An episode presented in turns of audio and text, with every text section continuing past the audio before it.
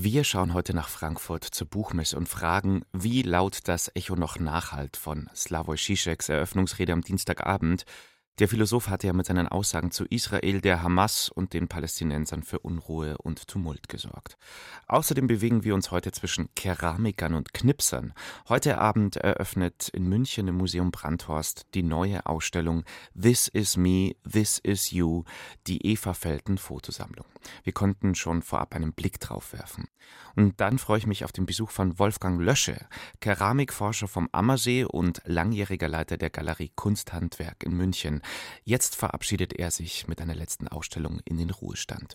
Und wir stellen die neue Netflix-Serie Bodies vor. Kultur am Morgen auf Bayern 2. Heute mit Tobias Roland. Wie alt kann man im Popzirkus werden? Das ist auf jeden Fall schon mal die falsche Frage, wenn wir über Priya Ragu sprechen. Die Schweizerin mit Wurzeln in Sri Lanka hat mit 35 erst so richtig angefangen mit der Musikkarriere. Ihr Debütalbum erscheint dann obendrein beim großen Plattenlabel Warner. Sandosam, der Albumtitel heißt auf Tamilisch Glück.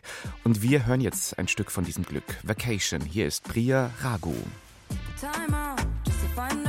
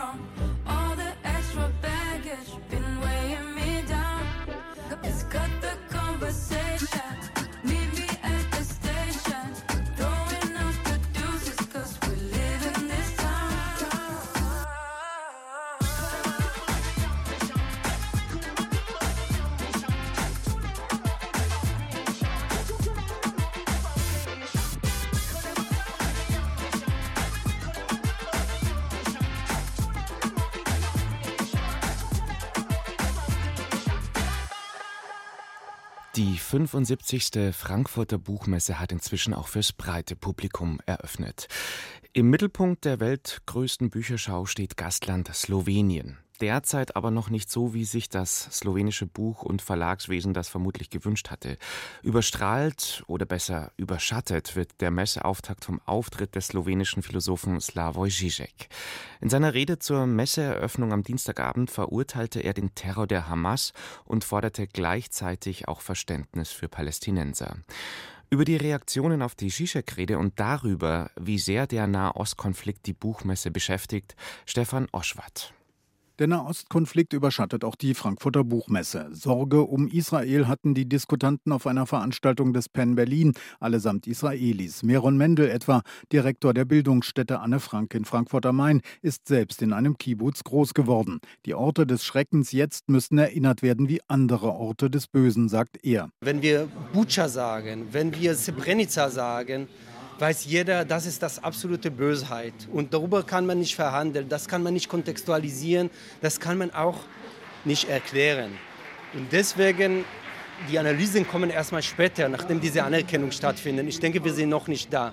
Wenn das Wort Be'eri, wenn das Wort Nachal Oz, wenn das Wort Kfar Asa, das sind die Orte des Schreckens, nicht in jeder Kind in diesem Land und am besten weltweit eingraviert werden als Orte des Schreckens, als absolute Bösheit, solange es das nicht so ist, dann würde ich sagen, warten wir mal erstmal mit der Kontextualisierung. Mendel bezog sich auf die Rede des slowenischen Philosophen Slavoj Žižek zur Eröffnung der Buchmesse. Er hatte die Terrorattacke der Hamas verurteilt, aber auch angemahnt, die Lage der Palästinenser nicht aus den Augen zu verlieren. Kulturstaatsministerin Claudia Roth, die den Kanzler bei der Eröffnung vertreten hatte, wehrte sich gegen dieses Ja, aber. Das Problem ist, dass er nicht in der Lage oder nicht willens war, einfach anzuerkennen, was dieser 7. Oktober bedeutet hat, an entgrenzter Gewalt, an Barbarei, sondern dass er es zwar angesprochen hat, aber mit dem Wort aber relativiert hat. Es braucht eine klare, glasklare Verurteilung dessen, was da passiert ist. Und dann später, viel später, wird man weiter diskutieren. Und wenn das so dasteht, ohne das Wort aber, dann können wir weiterreden. Und das hat mir gefehlt. Die Eröffnungsrede Zizeks war mit Buhrufen und Zwischenrufen quittiert worden, die der Philosoph erregt beantwortet hatte. Der in Wien lebende Autor Doron Rabinowitsch sagte zum provokanten Start der Buchmesse: Es war meiner Meinung nach keine gute Rede. Sie war meiner Meinung nach nicht konzis. Das allein ist noch kein Skandal. Ich finde es aber auch in Ordnung, wenn man dann irgendwas dazwischen ruft, ist auch kein großer Skandal. Da hat der Vorsitzende der Buchmesse vollkommen recht gehabt. Es ist gut, dass er was nicht so Gutes sagen konnte. Es ist gut, dass dazwischen gerufen worden ist. Darüber kann man diskutieren. Aber ich kann dann auch kritisieren, dass das nicht die richtige Kontextualisierung ist und es das auch nicht wirklich der richtige Kontext war. Das glaube ich. Zizek hatte auch kritisiert, dass die Verleihung des Liberaturpreises an die Palästinenserin Adania Schibli verschoben wurde. 600 Autorinnen und Autoren hatten sich in einem offenen Brief dagegen gewandt, aber auch der Penn Berlin. Dessen Sprecherin Eva Menasse sagte: Meiner Meinung nach gibt es keinen Eklat. Dafür ist doch eine Buchmesse auch da.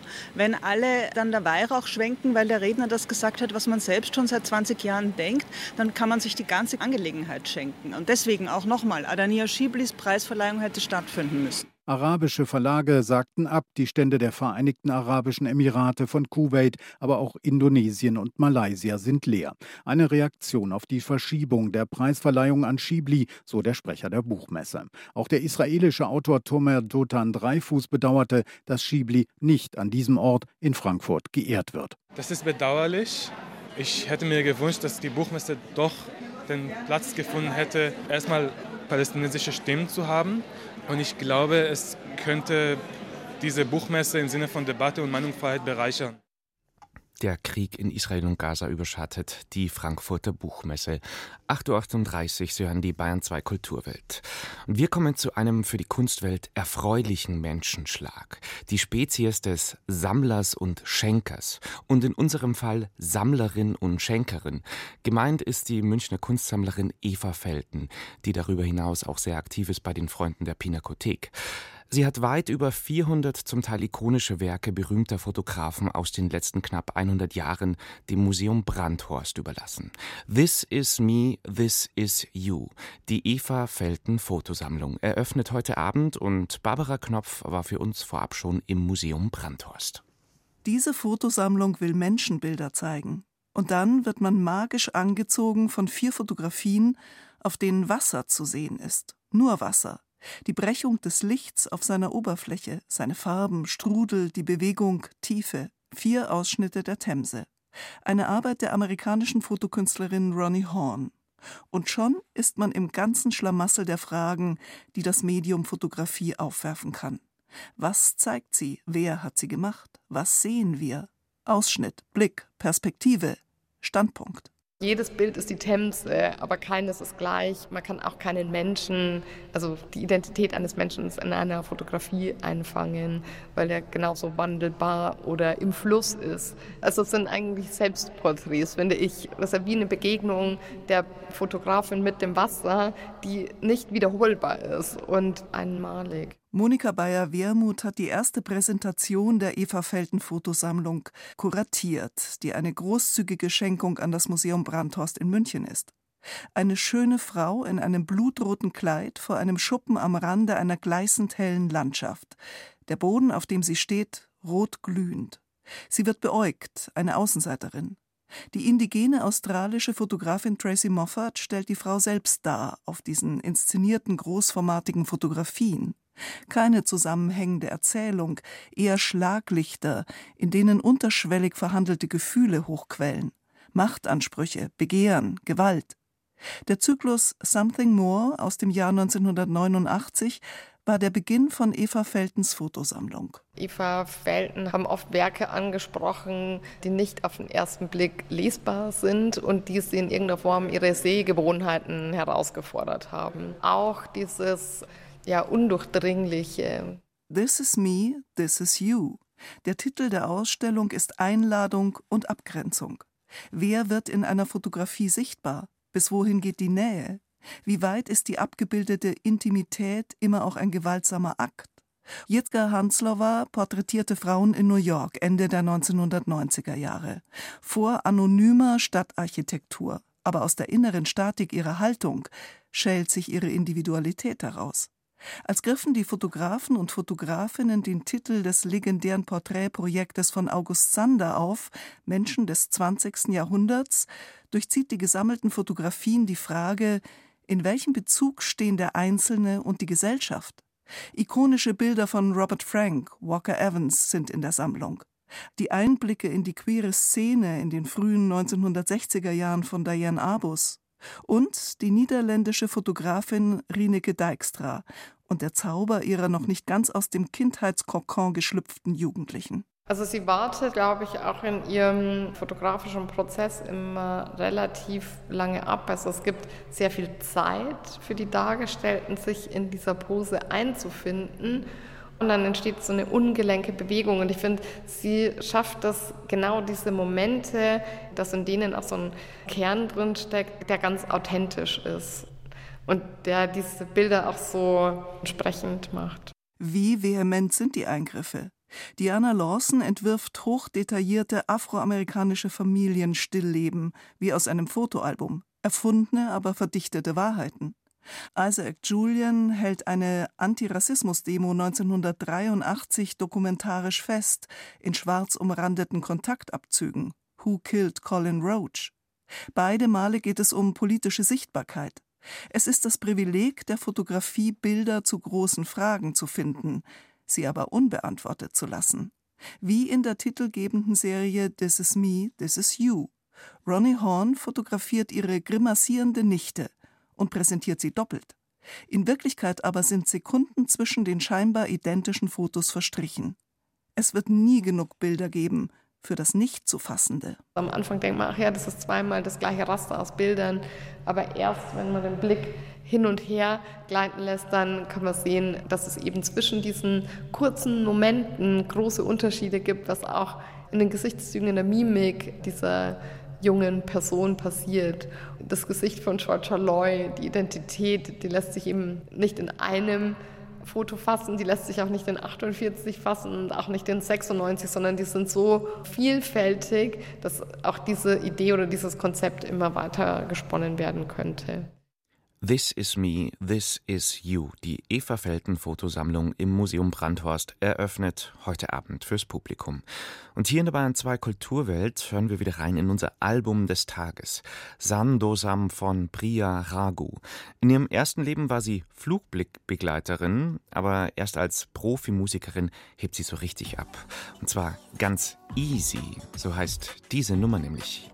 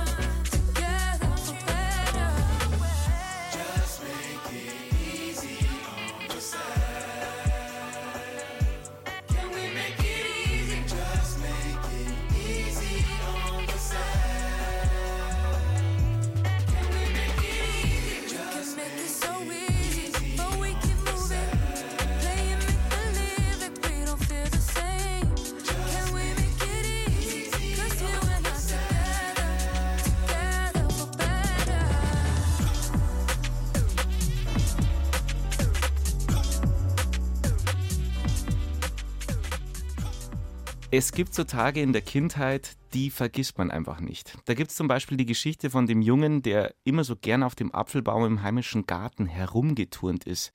Der Apfelbaum war nämlich ziemlich krumm gewachsen, sah fast schon aus wie ein Pferd. Also man konnte sehr gut auf diesem Pferd reiten, auf diesem Baum. Und eines Tages ist dann der Baum vor lauter Reiten umgefallen. Beim Ausgraben der Wurzel, und jetzt wird's interessant, ist dann was Abenteuerliches passiert. Da ist man mit der Schaufel dann auf Gegenstände gestoßen. Wie eine Schatzsuche muss man sich das vorstellen. Stellte sich heraus, der Apfelbaum, der Garten befanden sich auf einer Abfallgrube einer mittelalterlichen Keramikwerkstatt. Ist das jetzt wirklich so passiert oder haben Sie sich das fast schon so, ja, diese magische Geschichte im Lauf Ihres Lebens im Kopf zusammengetöpfert, Herr Lösche? Das klingt natürlich so, als wäre das eine konstruierte Geschichte, weil es ganz lustig klingt und gut klingt. Es ist tatsächlich wahr. Dieser riesige Garten in Diesen am Ammersee ist tatsächlich heute ja auch ein Bodendenkmal voller Scherben einer Töpferei und jetzt eine kleine Korrektur nicht aus dem Mittelalter, sondern aus dem 17. Jahrhundert.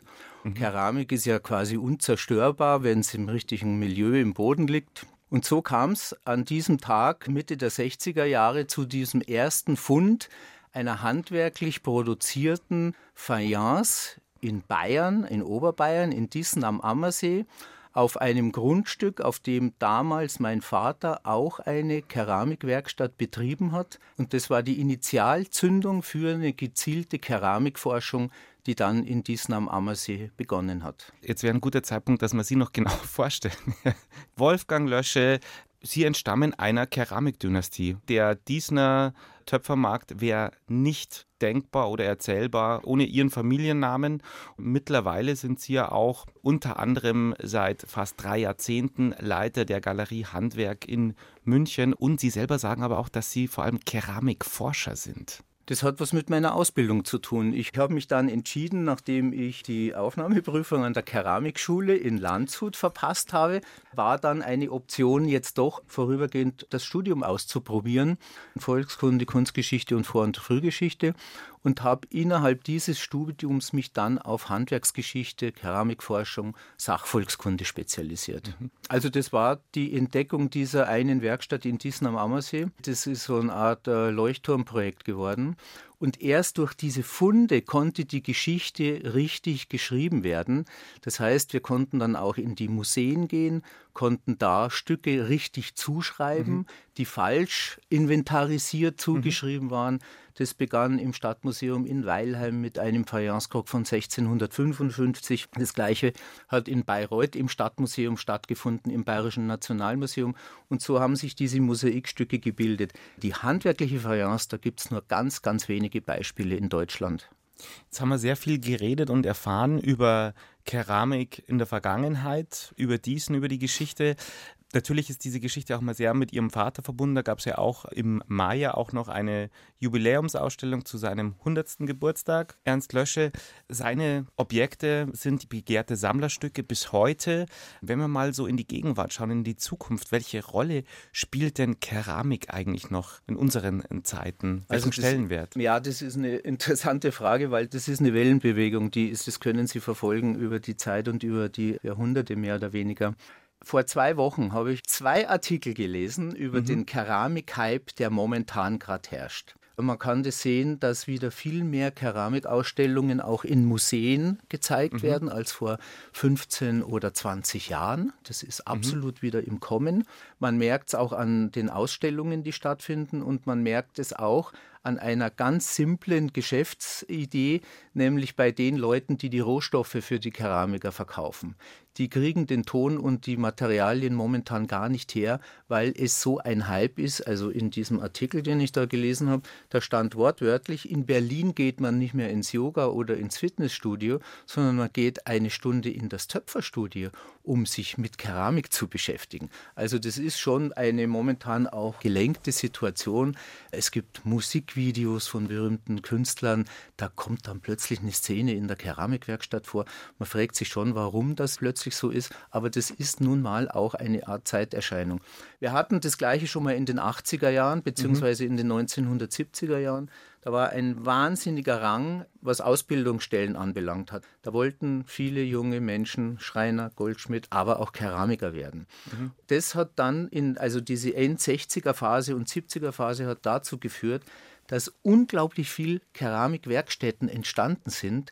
Und im Zuge dieser Bewegung sind dann auch die großen Töpfermärkte in Deutschland entstanden, weil die den Absatz garantiert haben. Ein Grund, warum wir Sie eingeladen haben, ist, dass Sie nach fast drei Jahrzehnten jetzt Leitung der Galerie Kunsthandwerk in München in der Ottostraße aufhören mit der Leitung und das Ganze aber noch verbinden mit einer allerletzten Ausstellung, Werkschau.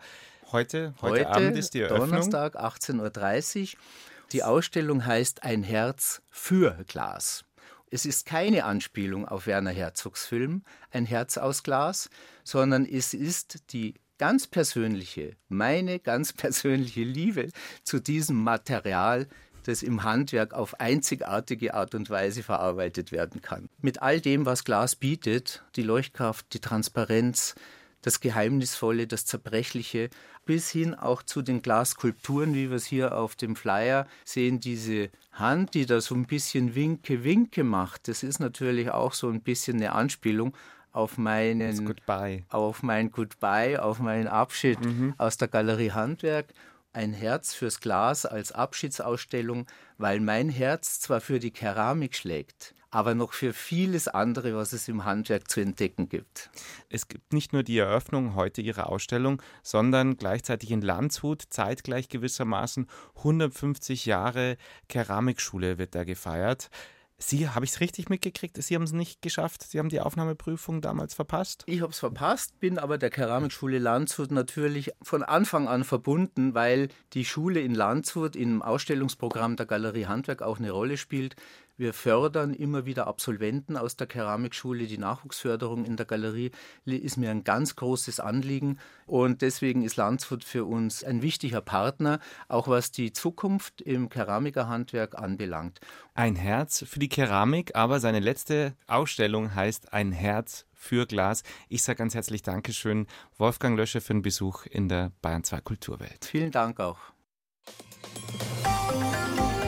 Rezensionen, Gespräche, aktuelle Berichte aus der Welt der Kultur auf Bayern 2. Was wäre die Popkultur ohne Zurück in die Zukunft? Die Filmtrilogie mit Michael J. Fox, das Mutterschiff aller Filme und Serien über Zeitreisen und Zeitspringereien. Seit kurzem gibt's Zurück in die Zukunft übrigens auch als Musical am Broadway. Und auch in der modernen Serienwelt sind Zeitreisen echte Klickmonster. Die Serie Dark etwa, in der die Menschen munter zwischen Jahrzehnten und persönlichen Abgründen hin und her springen, zählt zu den weltweit erfolgreichsten deutschen Serien auf Netflix. Und nun schickt der Streaming-Anbieter eine neue Serie aus dieser Kategorie ins Rennen. Bodies ist eine achteilige Miniserie. Klaus Schneider konnte bereits die ersten vier Episoden sehen und Obacht, ein Bayer spielt eine wichtige Rolle bei Bodies. London Gegenwart. Während Detective Sergeant Shahara Hassan zusammen mit Kollegen dafür sorgen soll, dass eine Demonstration nicht eskaliert, bricht Chaos aus, als aus unerfindlichen Gründen die Straßenlaternen platzen.